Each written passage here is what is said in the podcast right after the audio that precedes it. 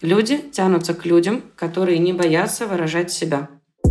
Не просто ты пришел такой, о, за меня уже все решили, эта кружка подходит под эту кровать. Нет, это сложная покупка, медленная, это долгий выбор. Но это абсолютно другой процесс внутри тебя, когда ты решаешь, что тебе нужно, а не когда Икея задала этот тренд. Невозможно, кстати, сказать, что есть русский код. Ну, это глупости. Это огромная страна с кучей регионов, с кучей национальностей. И э, у нас их так много, этих, этих культурных кодов, собственно говоря, э, у всех разных людей, проживающих на территории России. Поэтому получаем безумнейший просто калейдоскоп аутентичного самовыражения авторов. Хорошо сказала. Всем привет! С вами Настя Егорова и мой подкаст «Выросли стали» – подкаст для тех, кто ищет профессию своей мечты. Выпуск каждый понедельник. И сегодня у меня в гостях Светлана Макарова. Это организатор Всероссийского фестиваля профессиональных мастеров Art Flexion. Путь от полки в антикафе до самого масштабного фестиваля мастеров в России в выпуске. Почти всегда, когда мы говорим «найти профессию мечты», мы подразумеваем «найти вакансию мечты». Звучит как цель, которой нужен план. Нужно оформить резюме, портфолио, грамотно написать сопроводительное письмо и, конечно же, разобрать собственную стратегию поиска вакансий мечты. Учебник Тинькофф журнал позаботился о вас, мои дорогие слушатели, и выпустил курс «Как найти подходящую вакансию и рассказать о себе». Курс является частью карьерной триады курсов. Там есть также курсы про то, как готовиться к собеседованию, как обсуждать условия и деньги на новой работе. И теперь самое главное. Приготовьтесь. Все эти курсы доступны бесплатно. Переходите по ссылке в описании эпизода и давайте учиться. Смотри, я когда готовилась, слушала твои предыдущие подкасты, и ты в одном из них сказала, что такого объема, такого масштаба вот э, именно мероприятия нигде нет в нашей стране и нигде нет аналогов за рубежом особо. Вот. И еще ты такую фразу интересную сказала, что э, и наших российских авторов такого уровня, как наших российских авторов, нигде не найти. Мне стало интересно, что вообще выделяет авторов из нашей страны? А, это отличный вопрос. Давай начнем с первого, да, видимо. Угу. Так, а первый про, про масштаб мероприятия. А, смотри, мне кажется, тут важно понимать не размер фестиваля, да, потому что непонятно, как его мерить площадью угу. или количеством участников. Там какие-то арт-мероприятия наверняка есть больше, но если мы говорим про фестиваль профессиональных мастеров, то в первую очередь здесь идет э, речь о качестве. А, мы единственная компания, которая делает профессиональный конкурсный отбор вместе с коллегией, то есть это не мое какое-то uh-huh, там, личное мнение. Это профессионалы выбирают мастеров со всей страны, не только из России на самом деле, а раньше вообще так по всему миру. Вот. И в таком уровне качества, да, единственный. Ну и помимо прочего, это действительно большой фестиваль, где много мастеров. В этом году мы хотим э, начать работать в разных городах тоже по всей России. Ну то есть, да, э, он крутой, профессиональный. Э, таким образом мы в том числе отстраиваемся от просто маркетов, с просто рукоделием, какие бы ассоциации у тебя с этими словами не возникали. То есть мы говорим скорее, если быть грамотными, да, про направление art and craft crafts. То есть не совсем про ремесленников, не совсем про крафт. Это э, промежуточное направление между художниками и мастерами ручной работы, а если совсем быть точным, между художниками и мастерами прикладного творчества. Это направление придумала не я, просто сейчас в нем вот общая масса мастеров работает на нашем проекте. Мы им с этим помогаем э, ну, с помощью самих мероприятий, с помощью образования комьюнити, с помощью творческих конкурсов. Э, ну и поскольку у меня э, жуткий перфекционизм, просто так, без причины. Я постоянно хочу, чтобы все становились лучше, а поскольку это ну, довольно востребованное мероприятие, я могу устанавливать любые правила, которые мне вздумаются, и ну, кому-то приходится им следовать, но я надеюсь, что в массе свои люди просто хотят uh-huh. идти за нашими идеями, потому что они чувствуют свой рост и как художников, и как предпринимателей. В общем, как будто бы всем от этого становится хорошо. Uh-huh. И это действительно очень востребованный фестиваль. Э, по-моему, я слышала, что из двух тысяч заявок, да, вы выбираете только 200, где-то примерно у вас есть 200 мест. Да, да. И там определенная тематика у вас каждого теперь фестиваля, да, что ты должен в нее попасть еще. В общем, там не, к вам не так просто уже попасть. Да, а еще ты должен делать классные фотки, у тебя должен быть офигенный стенд. Uh-huh. Ну, вот я говорю, каждый раз нам что-нибудь приспичивает. Например, э, кстати, это впервые будет сказано публично. В этом декабре мы хотим сделать пару стендов с перформанс-продажами. Такого вообще, э, ну, по крайней мере, на таких мероприятиях никто не делал. Ну и тот визуал, который мы сообразили, я в целом нигде не встречала. Это уже идет, знаешь, такая смесь смесь театра, а, открытой мастерской, просто продажи, ну то есть ощущение, что ты в перформанс-музее можешь еще и купить это искусство сразу на месте. Ну то есть такой как бы изобретательский формат. И, собственно, возвращаясь э, к тому, что отличает наших мастеров, э, мое личное мнение, там, путешествие, осматриваясь там изучая, в общем-то, историю, культуру и искусство, э, именно слово изобретательность. Э, дело в том, что в нашей стране эпизодически случаются кризисы и дефициты. Э, как мы знаем, э, дефицит на самом деле рождает фантазию и буквально необходимость что-то придумать и изобрести. И смекалка — это такое, на самом деле, угу. исключительно русское слово, которое практически не используется в других языках и не переводится. Из-за отсутствия материалов или, например, свободы самовыражения, вот мы изворачиваемся, мы ищем что-то внутри себя, и в целом мы опираемся на э, общество, которое вокруг нас. Э, плюс Россия большая страна, и сложно сказать, что невозможно, кстати, сказать, что есть русский код. Ну, это глупости. Это огромная страна с кучей регионов, с кучей национальностей. И э, у нас их так много, этих, этих культурных кодов, собственно говоря, э, у всех разных людей, проживающих на территории России. Поэтому получаем безумнейший просто калейдоскоп аутентичного самовыражения авторов. Хорошо сказала. Так, интересно. А, Света, я не совсем поняла, для кого этот фестиваль со стороны авторов. Ты стала э, говорить, что это не совсем ремесленники, это не совсем художники, это что-то вот что-то. Расскажи конкретно, что эти люди делают вообще, чтобы попасть к тебе. Что они производят? Смотри, они делают примерно все, что угодно в любой технике ручной работы. Угу. Понятно, тебе не нужно шить самой платье, у тебя есть для этого швей, да, то есть а, авторской работой это делает твоя идея и твои авторские лекала. То есть мы максимально выбираем по авторству. Это должна быть, должно быть твое изобретение. Потому что ну, вот все сейчас ходят в одинаковых футболках. Да? Если я сделаю такую же футболку, в которой сидишь сейчас ты, uh-huh. и напишу на ней бренд Света Макаровой, это не делает эту футболку моей авторской. Uh-huh. Вот если я изобрету лекала, да, тоже относится ну, к любому направлению творчества. Но в чем разница между э, ремесленником, художником и Art and Crafts представителем. Да. Э, очень сложно, на самом деле, потому что я много общаюсь с людьми из этой сферы, с такими определенными инфлюенсерами этих направлений. Никто не может определиться с единым вокабуляром, с понятийным аппаратом. Э, мы буквально в этом году договорились выбрать, потому что за нас никто не выберет. Давайте уже назначим. Да. Э, вот у тебя есть кружка, созданная на гончарном кругу. Это же ручная работа, да. Но если ты делаешь таких кружек тысячу, и каждая из этих кружек от друг друга не отличается, вот это ты ремесленник, ты хорошо знаешь свое ремесло и делаешь свою работу. Когда на эту кружку ты уже добавляешь то, что ты сам хочешь выразить как художник, ну то есть буквально давай совместим идею из головы, да, там, которая могла быть живописью, и кружку утилитарную, из которой ты можешь пить. Вот мы и получаем Art and Crafts. Угу. И таких людей, которые производят подобные да, работы, их много, судя по, по всему, что к тебе столько заявок идет.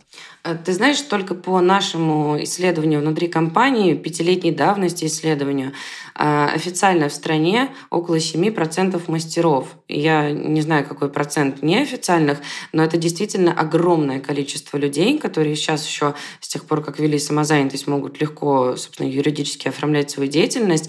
И в целом ну, как бы рукоделие, да, работа руками — это часть русской культуры неизбежная, потому что когда, э, ну, я не знаю, застал ли ты такие времена, но когда не продавали там одежду в магазинах, э, там все мамы, бабушки умеют шить сами. А почему у нас там довольно популярна резьба по дереву, работа с глиной, потому что глину взяла из земли, угу. Что-то там слепил, обжег, да или высохло оно просто, все получилось.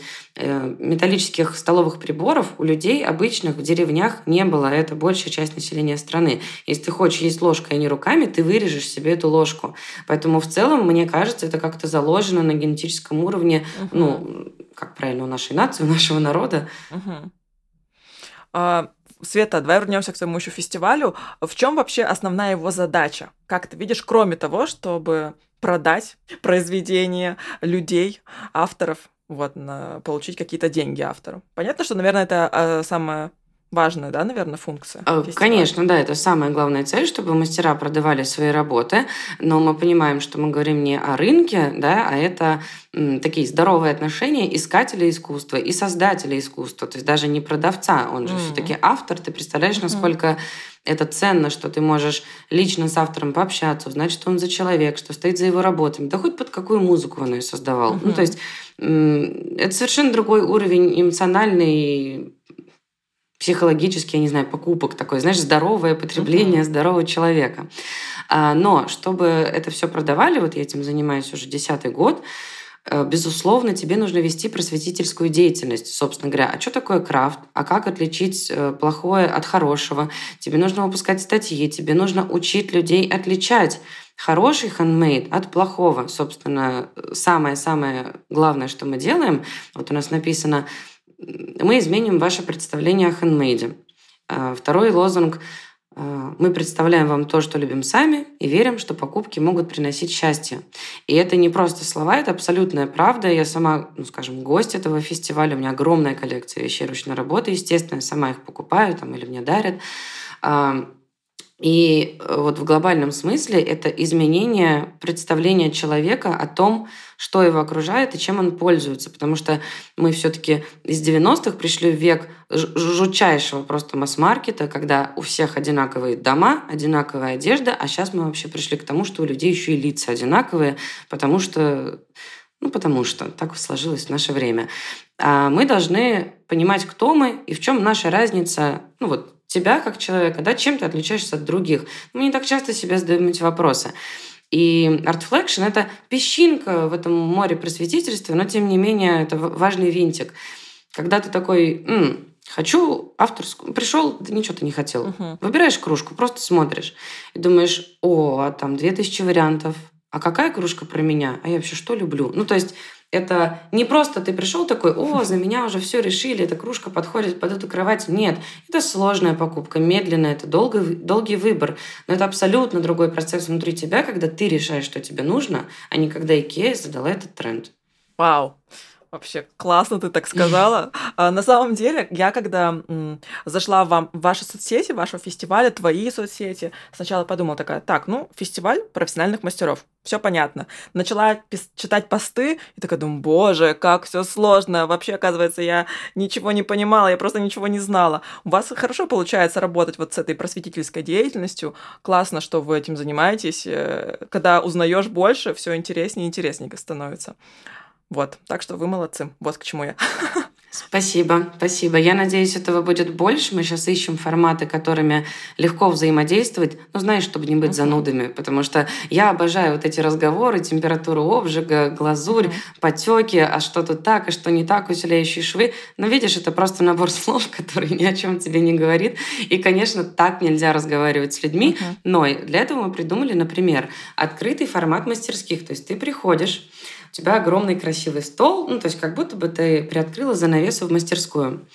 А, например, э, ручной окрас природными материалами шелка. Угу. Ты видишь, что лежат листья, потом эти листья кладутся на шелк, потом все это связывается, потом кипятится в кастрюле, вытаскивается, проглаживается. Ну, то есть ты буквально видишь, как создается невероятный просто, мне куча этих платков, э, платки, из травы, листьев, которые у тебя лежат под ногами, какое растение дает какой цвет. Мастер это все с удовольствием рассказывает, и это просто бесплатно открытая мастерская. Mm-hmm. И ты можешь не просто там меня послушать или пост почитать, а ты можешь заглянуть туда, ты даже что-то ты можешь попробовать своими руками и прикоснуться к этому.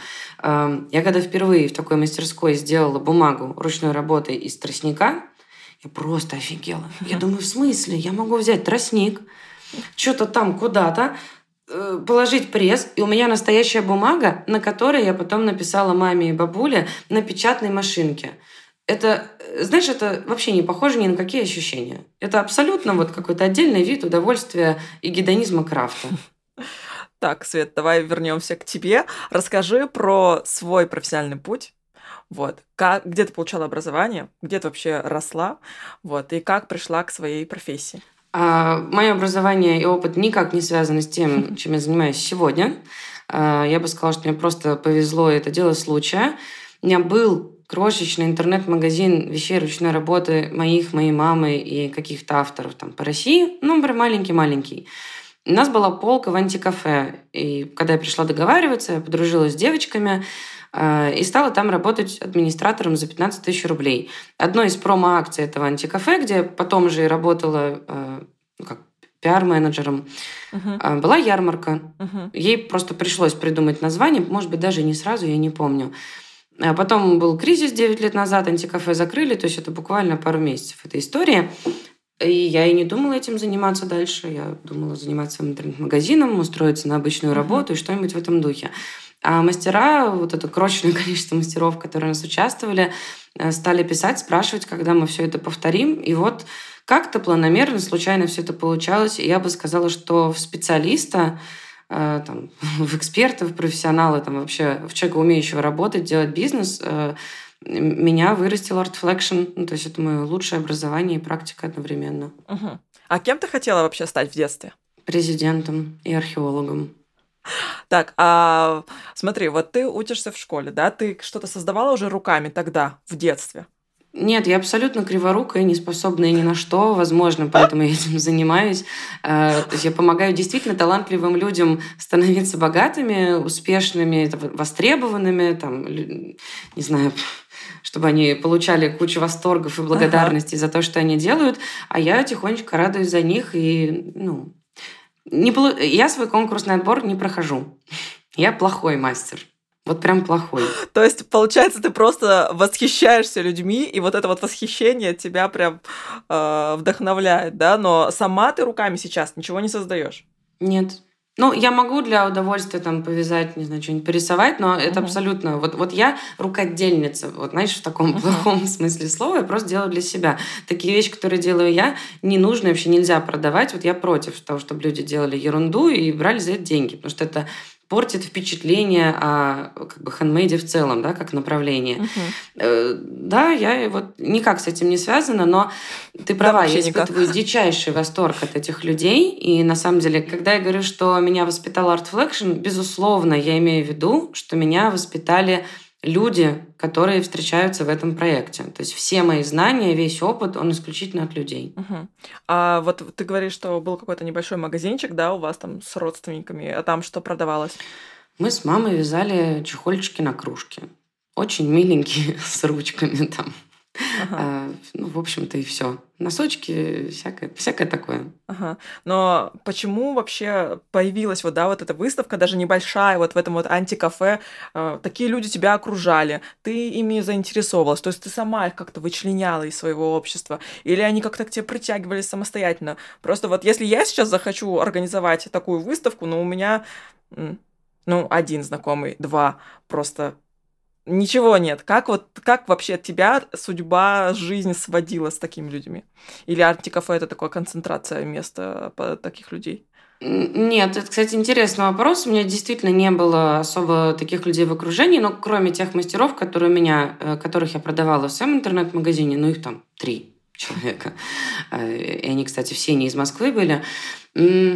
Сейчас я тебе скажу. Собственно, с этим маленьким интернет-магазинчиком я как-то участвовала в ярмарке. Она называлась «Райские яблоки», ее уже давно нет. А, я там была буквально один раз, и мне там жутко не понравилось, потому что, ну, вязание вообще кропотливое, не очень прибыльное как бы направление. То есть мало есть финансово успешных мастеров, кто именно руками вяжет, а не на вязальных машинах. А рядом стояли кожаные браслетики с Алиэкспресса, еще какая-нибудь ерунда тоже из Китая, но везде было написано handmade. Mm. Меня это так разозлило, потому что, во-первых, я просто не люблю, когда люди врут. Пошли они вообще. Э, во-вторых, как можно продавать ручную работу, даже плохого качества, рядом с Китаем? Никак это нельзя. И в целом они меня просто выбесили тем, что они врут, берут с людей деньги, а свою концепцию не соблюдают. Uh-huh. Скажем, на блатном я считаю, что за базар нужно отвечать. Вот. Э, и, собственно, вот эта вот концепция конкурсного отбора и того, что даже когда это было пять мастеров в подвале, mm-hmm. это была только ручная работа. Не такая прекрасная, как сегодня, mm-hmm. но тогда и таких мастеров не было. Очень многих мы вырастили, и даже не работая с ними, мы создали планку хорошего крафта, который ну, неизбежно уже нужно mm-hmm. как бы придерживаться. Mm-hmm. Ну и все. И вот мы звали лично, кто-то постепенно 5, 10, 20 мастеров. Потом мы прошли на флаконе. Флакон известный кластер. Тогда был, ну, скажем, еще лучше его воспринимали. Э, всем нравилось наше отношение, всем нравилась наша концепция. Потом был скандал в СМИ, который, ну, в общем, была возможность раздуть. Э, ну и как-то вот за год мы стали довольно известными. Э, буквально за год от пяти мастеров в подвале до скольки? Ну, до 120, наверное, уже. Это серьезно. И как часто вообще проходит фестиваль? Два раза в год, насколько, да, я поняла? Нет, нет, мы проходим 5-6 раз в год. Mm. Если бы мы были два раза в год, нас бы все ненавидели, потому что, ну, э, немного альтернатив, а может быть и нет альтернатив, к сожалению, где поучаствовать еще где тебе не скажут, э, ой, я такое сделаю сама, что так дорого. Ну, то есть, я говорю, публику нужно готовить. Просто выставлять мастеров нет смысла. Выставлять хороших, дорогих мастеров и плохих рядом нет смысла. Угу. Ну, ты же не можешь прийти в галерею искусств, да, и увидеть не знаю, работы просто людей, которые рисовали вот, вот за дверью. Ну, это там... Есть же отбор, есть какой-то уровень галереи. Вот у нас что-то среднее между галереей и хорошим фестивалем. Ты вот сказала, что гостей нужно готовить, но, наверное, нужно еще как-то мастеров поддерживать, их тоже готовить, настраивать. Вы этим занимаетесь? Да, конечно. Поэтому мы каждый раз выбираем новую тему, а, потому что это такой повод сделать то, чего ты не делал, и вообще скакнуть вперед. Вот я уже говорила, как художник. Сегодня на фестивале ты увидишь исключительно красивые высокие стенды. Там стенды как искусство, ну то есть просто восхитительные. А первый стенд делала я для своего интернет-магазинчика. Вот на, на первых фестивалях высокий. И мы этим задали тренд. И сначала мы просто уговаривали, делали скидки, умоляли, ну, по-разному было. А сейчас мы просто пишем, без стенда у нас нельзя участвовать. Не потому что мы вредные, а потому что у большинства они есть, и без стенда ты потеряешься. А для меня это уже лицо мероприятия. То есть каждый стол должен быть там, со скатертью в пол, выглаженный, подшитый, с красивым стендом, с хорошим освещением, с хорошей выкладкой. Мы можем, например, взять человека, но поставить ему условие, что он поменяет выкладку на стенде. Uh-huh. Потому что если пришел... Важно, да, как себя чувствует гость. Гость пришел, ему должно быть удобно погулять, выбрать, там, оставить вещи в гардеробе. Ну, то есть все создано для комфорта всех сторон. Я просто забочусь обо всей этой структуре. Uh-huh. А ты сейчас выступаешь в роли менеджера, правильно? Организатора. Как еще ну, тебя назвать правильно? Вот, где ты эти навыки добирала? Или это все у тебя как-то органично в процессе получается? Э, я выступаю в роли хозяйки все-таки. Все. Ну, да, ну, как бы, это на самом деле очень хорошее слово. Хозяйка — это такая роль, когда ты отвечаешь за место, которое твое, за твой дом. Э, руками я мало что делаю, у меня есть команда сотрудников, уже, слава богу, за эти годы.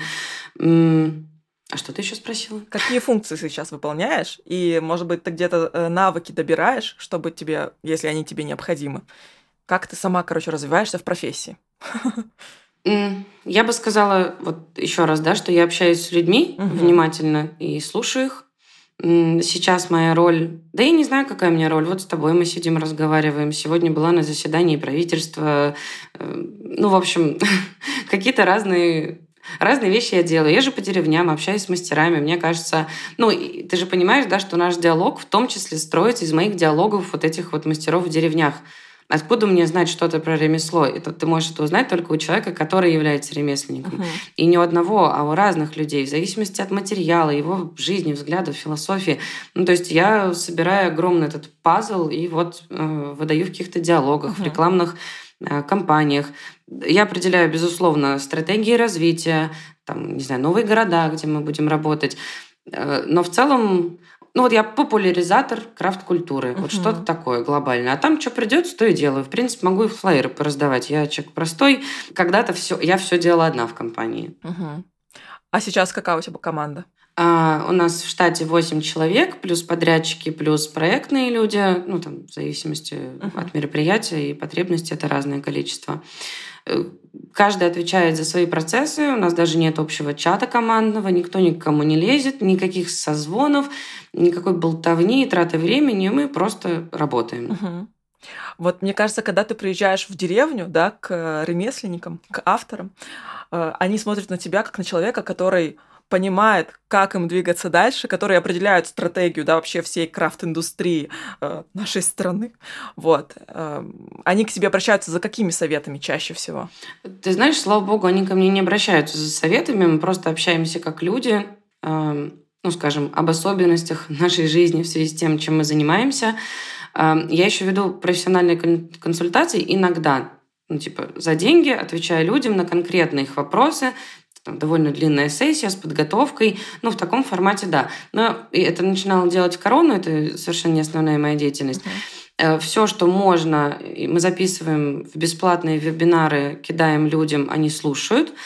А, чтобы у людей, у которых нет возможности там, заплатить за, за что-то, какая-то база у них все-таки появлялась. И мы создаем сообщество, и они сами помогают друг другу. То есть на самом деле это очень неправильно думать, что один человек может двигать индустрию, и, разумеется, это не так. Э, мы это делаем все вместе, и это не для красного словца. Это вот, ну, знаешь, как такой профсоюз, угу. где есть люди, которые умеют нести ответственность, у них есть свое мнение, у них есть свой опыт, и они все охотно делятся друг с другом в этом закрытом сообществе. На самом деле, я думаю, что вот в этом сила в том, чтобы люди были вместе. Угу. Тем более каждый мастер, ведь он как бы работает сам по себе, да. А вся индустрия, она же состоит из сотни вот этих а, одиночных мастеров, их нужно как-то всех собрать, а, всем сказать, что мы вот движемся туда, давайте все вместе грести. Ты, наверное, этим и занимаешься. По сути, да, по угу. сути, да. А, как вообще выглядит твой рабочий день? Сколько ты часов работаешь в день, в неделю? Или нет такого у тебя графика какого-то? У меня нет графика. А, тебе не понравится мой ответ, а, потому что Этим летом я работаю много. Вот мы начали какую-то пиар-деятельность, меня зовут на мероприятия и всякое такое. И у нас довольно бурный сезон. Но в целом я работаю, может быть, четыре дня в месяц угу. неполных дня. Я вообще не стремлюсь работать, я не пропагандирую трудоголизм, э, достигаторство, успешный успех, бабки. Это вообще все не про меня. Я люблю угу. жить свою прекрасную, увлекательную жизнь, путешествовать угу. и быть настолько довольной жизнью, чтобы мне хотелось всем людям на этой планете сделать их жизнь лучше, насколько я могу. Ну вот как-то так. Но надо, конечно, понимать, что это благодаря команде. Раньше такого не было. Ну да, я заходила в твои соцсети, которые личные у тебя. У тебя очень классно получается писать текст. Я зашла вечером, такая думаю, так, нужно немножко поработать. Это, это моя работа, я когда изучаю гостя. Вот, и один текст, второй читаю, и прям так у тебя это какая-то воронка там засасывает. Очень круто у тебя получается писать, молодец. Мне прям понравилось. И, Спасибо большое, и мне очень приятно. Много цитат каких-то там, знаешь, мне понравилось, как ты деньги назвала какие-то. У меня есть много бумажечек, которые позволяют э, перемещаться перемещаться, как-то как так интересно сказала. В общем, много у меня в голове осело. Круто. Вот, так что ты молодец. А, я прошу тебя дать совет мастеру. Вот сейчас нас слушает мастер, да? Я знаю, что они, кстати, меня слушают. Мне пишут люди, что, которые мне очень пишут много людей, которые делают э, свои какие-то небольшие работы э, и просят выступить в гостям в подкасте. Вот, к сожалению, не всем я успеваю отвечать и приглашать. Вот у меня была, кстати, девушка, которая занимается бисероплетением. Вот. Э, и она делает классные работы, там просто это произведение искусства. Э, и вот сейчас, возможно, она слушает да, тебя. Э, дай ей совет, как вообще начать вот зарабатывать мастеру и как продвигаться? А, ну, это на самом деле вопрос на полтора часа, но если супер тезисно и... Ну, у меня, кстати, есть вебинар на эту тему, я могу сделать открытым и бесплатным. А, сначала нужно научиться делать хорошие качественные вещи, и это вот на час этот разговор о том, что такое качество и самовыражение. А после этого, ну, научиться их презентовать, то бишь фотографировать, там, снимать на видео и так далее. А классно, если есть концепт. Концепт — это то, что мы говорим покупателю своими работами, э, чтобы понимать, какими терминами, с какой аудиторией, как общаться. Угу. И, да и в целом самому себя лучше понимать. Ведь творчество — это на самом деле такая саморефлексия просто бешеная и потрясающе эффективная. Вот. А потом продавать все интернет-площадки, где продавать известные офлайн фестивали У меня есть отдельный бесплатный вебинар «Как выбирать офлайн мероприятия Я его всем рекомендую послушать. Это полтора часа исключительно полезной информации, потому что очень много аферистов, плохих организаторов. Я прекрасно понимаю, какие последствия есть от невыгодного участия. И дело даже вообще дело не в том, что теряешь деньги. Uh-huh. Это последнее, о чем э, нужно беспокоиться. Ты теряешь веру в себя. Uh-huh. Вот что очень плохо. Uh-huh. Э, а у тебя для этого нет, не должно быть никаких оснований. Это просто плохие организаторы. Вот. Ну, в общем, нужно уметь выбирать офлайн, если мы идем в офлайн, да и все, никакого там секрета нет. И будем честны, если ты делаешь хорошие работы, за ними есть какой-то смысл, и ты умеешь их, ну, хоть как-то фотографировать, uh-huh. ты их продашь. Люди тянутся к людям, которые не боятся выражать себя. Uh-huh. Это просто работает как магнит. Я не знаю, эзотерика, энергетика, любое слово сюда можно подставить, но смелые люди, которые решили, что М, не в этом сезоне модны розовые чашки, а, блин, я хочу делать рогатые чашки с пирсингом и с кактусом на хвосте. Ну, я не знаю, ну, не то чтобы это случайный пример, кстати, э, за 20 тысяч рублей. Если это твое, вот прям вот ты реально такой, хочу вот так, это купит. Интересно, я даже так задумалась. На самом деле, вот Вера, а это вот как раз-таки бисероплетенщица, которая ко мне приходила, у нее нет проблем с продажами, и она вот очень выделяется, да, у нее есть характер ее работ, есть свои особенности. Характер отличное слово. А, послушайте выпуск с Верой. Это, кстати, в первом сезоне еще было очень давно, вот, но можно вспомнить. Света, у меня еще есть такая рубрика, которая называется «Я рекомендую». И здесь гость рекомендует что-то почитать, посмотреть, сходить в театр. Вот, что он, возможно, недавно совсем на себе попробовал, и ему понравилось. Безусловно, всем людям на этой планете я рекомендую путешествовать. Угу. Я считаю, что э, ничто так не развивает, не расширяет, не мотивирует и не вдохновляет, как поездки общение с разными людьми. Из книг, наверное, есть такая, э, по-моему, называется «Книга тихих созерцаний» Ильина. Э, она меня покорила до глубины души. Я покупаю их в мягком переплете и дарю людям, которым, мне кажется, она зайдет. Ну, то есть прям распространяю ее в массы. Э, кажется, все вопросики в жизни, которые есть, там можно найти на них ответ. Угу. Ну и если вы никогда ничего не пробовали делать своими руками, не нужно, не обязательно становиться мастером, но попробовать из ничего сделать что-то, я бы посоветовала. Просто потому, что действительно эти ощущения не похожи там, на спорт, э, я не знаю, на фотосессию. Mm-hmm. Ну, то есть оно выделяется э, в этой веренице впечатлений и ощущений. А, Света, как ты думаешь, когда мастер становится мастером? Когда он себя может назвать сам? Вот я мастер. Но смотри, исторически вообще уже все придумано. А чтобы стать мастером, тебе нужно учиться у мастера. Мастер – это звание с большой буквы в прямом смысле. Есть бумажка, что ты мастер. А, и звание мастера тебе передает твой учитель. Вот исторически было так. Сейчас, безусловно, не везде так, к сожалению, работает, хотя на самом деле именно эта система могла бы нас приводить к тому, что мы видим только хороших мастеров, а не криворуких э, товарищей, которые сказали, что это сделано руками, а еще что там процент в какой-нибудь благодарительный фонд, и всех ты впечатлил, он что-то продал. Это вот ну, плохая история. Качество, хотя бы качество. Угу. Ну, то есть тут как бы на самом деле почти любой человек сможет отличить, ровная ли глазурь, там, я не знаю, вообще криво, косо, э, не знаю, держится ли краска. Ну, то есть просто мы вообще этой вещью можем пользоваться или нет, или она у нас ломается и расклеивается. Вот э, хотя бы качество. А после качества уже можно надстраивать, что это именно ваша работа. Mm. Мы не сердечко из полимерки лепим, да, а какой-то, ну, что-то про себя. Mm-hmm. Все, я поняла. Мне кажется, получилось очень много и подробно про фестиваль и про отрасль, но мало почему-то про тебя.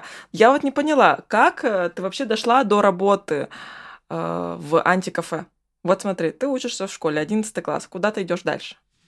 Я поступаю в университет, сменяю потом четыре универа, заканчиваю последний, крайний. А, по-моему, уезжаю жить в Санкт-Петербург. Потом у меня там ничего не получается. Я возвращаюсь, у меня нет работы.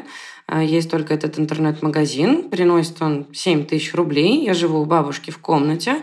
У меня есть курьер в моем интернет-магазине, который дружит с основателями этого антикафе, которые работали в банке Life, который закрылся тогда в кризис и всех кинул на деньги, заявив о банкротстве. Он мне советует там разместить свою полку. Я ее размещаю, знакомлюсь с девочками, и вот как-то так. Угу. А какой университет ты в итоге закончила?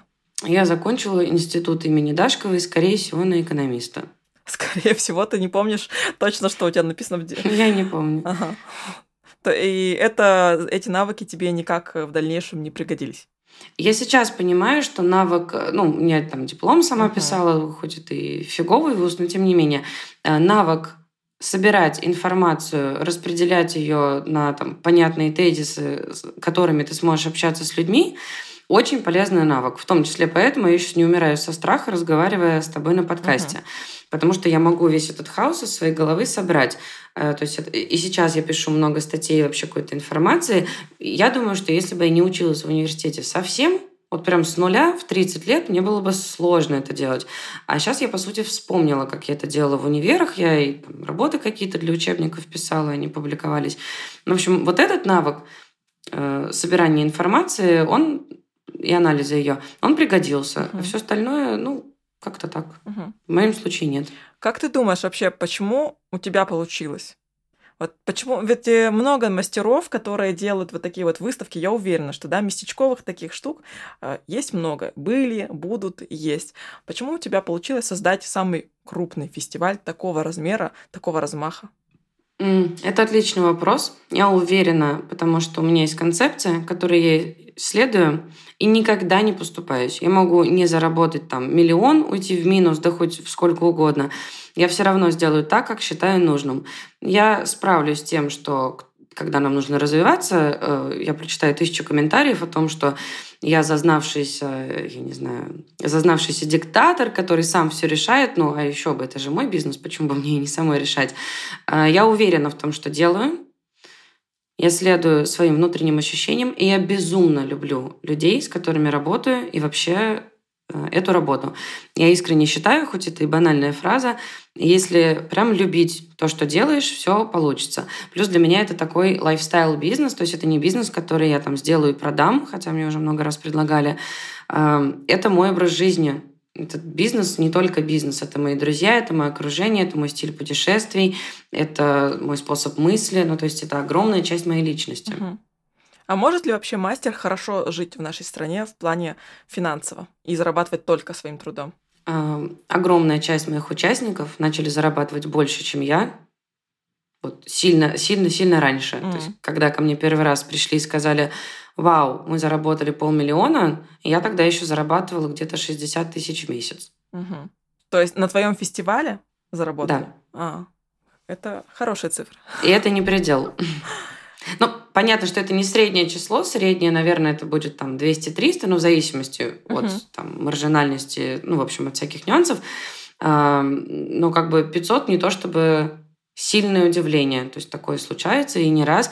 И, конечно же, они зарабатывают не только у меня на фестивале. Это люди, которые... Да, это э, один раз я получила сообщение, что «Свет, спасибо, я на деньги с Art купила квартиру». Ну, вот, вот так. Вот это классный финал. А, так что все давайте пишите Свете. Наверное, вам, не знаю, попадете вы или нет.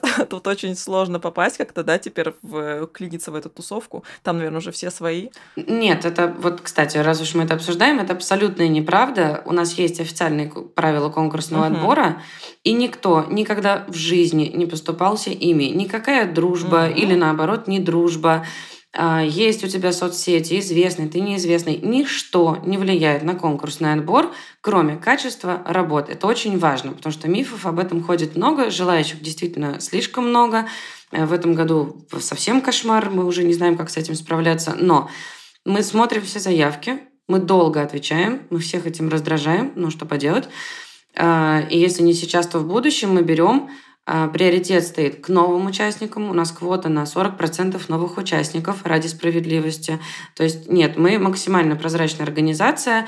Я за то, чтобы двигать крафт в стране. Uh-huh, uh-huh. Мы, я не могу мыслить э, единицей какого-то человека, с которым я там э, да хоть в десну целуюсь. Нет. Uh-huh. Я занимаюсь очень-очень важной как бы миссией ну, для себя, я не знаю, и для людей в этой сфере. Круто. Круто, что ты, ты сейчас обозначила. Э, здорово, что 40% это получается каждый раз на 40% это новые участники, да? Если мы таких находим, новые не всегда лучше старых, но мы и сами до сих пор приглашаем, потому что нам нужны хорошие, новые. То есть вот прикинь, uh-huh. у тебя там полторы тысячи человек стоит в очереди, а ты все равно сам зовешь. Но это обычно делаю я лично, э, конкретно людям, которых я хочу видеть, там, чьи работы я уже, скорее всего, купила, проверила, они мне понравились, есть моей коллекции. Вот. Но если мы можем набрать 40%, если есть такие заявки новые, да, мы берем. Круто, круто, Свет. Спасибо большое, что рассказала про свой фестиваль. Я думаю, что это будет вообще всем полезно послушать. Вот. Э, процветания вам и больше классных мастеров и качественных. Спасибо, что пришла. Спасибо тебе большое. Мне очень приятно, что тебе это интересно. Да, вообще, это на самом деле отрасль э, очень большая, непонятная, но безумно интересная. Классно, что ты этим занимаешься. Спасибо. Спасибо за беседу. Все. Всем пока-пока. Пока. -пока. пока. Круто, что ты дослушал этот выпуск до конца. И мне очень приятно всегда получать от вас обратную связь. Особенно я люблю, когда вы отмечаете меня в сторис в запрещенной соцсети о том, как слушаете этот эпизод, пишите свои инсайты. Это неимоверно приятно. Если бы вы прочувствовали это ощущение... Нет, без этого. Это неимоверно приятно, и я вас призываю это делать. И еще также я буду рада лайком в Яндекс Музыке, комментарием в Apple подкасте. А если вам хочется дать текстовую обратную связь, но не в запрещенной соцсети, то у меня есть телеграм-канал «Выросли стали», и там активно я со всеми общаюсь. Так что заходите, пишите. Всем пока-пока, хорошей рабочей недели.